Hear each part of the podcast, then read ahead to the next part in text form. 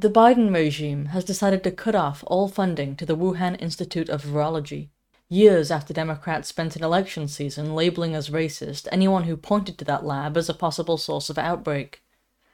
The Chinese government's refusal to cooperate with US investigators caused the funding to finally come to an end. But it seems prudent to ask what about the other labs in China? Are we still to continue funding them with the expectation of safety and transparency? What about medical research in China, which we fund and which takes place under the primary supervision and auspices of the Chinese government? This latest incident, in which they refuse to cooperate with investigators, shows that they're untrustworthy and unconcerned by US requests. But worse than that is the truth that they're simply not moral at all. And we, as a collective, don't care. We're no longer moral enough to care. There was a time when trade with China was limited because we recognized the immorality of that government and sought to pressure a change in their policies. We no longer do even this, when the egregious human rights violations are undeniable.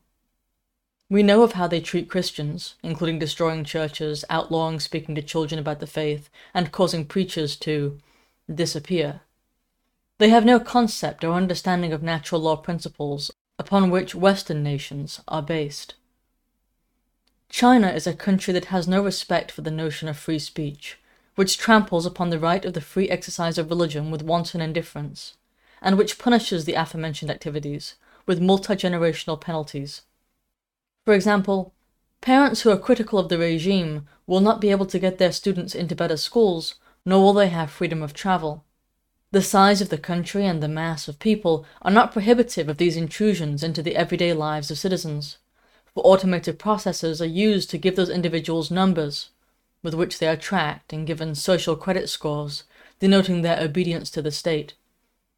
In larger cities, facial recognition systems combine with this setup to ensure that every action by citizens is watched and counted by the all seeing government. We further know that they engage in forced organ harvesting of their prisoners, an act of evil that's difficult to even imagine. Despite all of it, we act as if nothing is awry. The question is only whether American tax money will continue to support one lab. We turn a blind eye to the rest. The issue is that we no longer do moral evaluations. That's just so far outside the modern understanding of priority. It's all economic now. People will, not without cause, fear what would happen if we did reinstitute tariffs or cease doing business with China outright. That's understandable. I just struggle to put toasters above human lives. Yes, I'm being somewhat hyperbolic, but only partly. So much of our industry has been moved there, and bringing it back, or at least relocating it to less despotic regimes, would be no small feat. Yet if we refuse to do so, what are we saying? How much industry are our souls worth? The allegations about China's abusive behaviors are not mere speculations. These are known facts. It's so heinous that we don't want to think about it.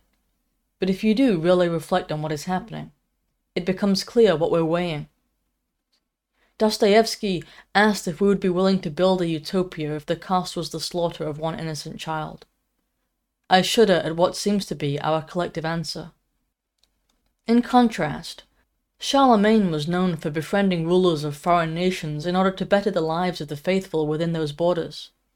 His focus was on defending the faithful, even in foreign realms. The chief aim of that mindset is so disparate from what we see today, wherein the victims of evil regimes are an afterthought to the concerns of industry. It's an entirely different worldview. While many may sneer at those of antiquity for their frequent acts of conquest, those of the past wouldn't be unjustified if they derided us for turning away while human beings were turned into commodities for organ production and extraction. The act of stopping funding for a single lab is merely a heart-rending reminder of just how little is being done about a country whose system of values is monstrous. We are seemingly expected to applaud this overtly political maneuver, done long after it could be impactful. Those political and religious prisoners in China certainly won't be giving an ovation. The fundamental problem is that we no longer have a moral society ourselves, so most fail to exercise righteous judgment by condemning evil and refusing to be party to it. As such, we won't be far behind the atrocities of China, because already we struggle to delineate ourselves and assert higher ideals.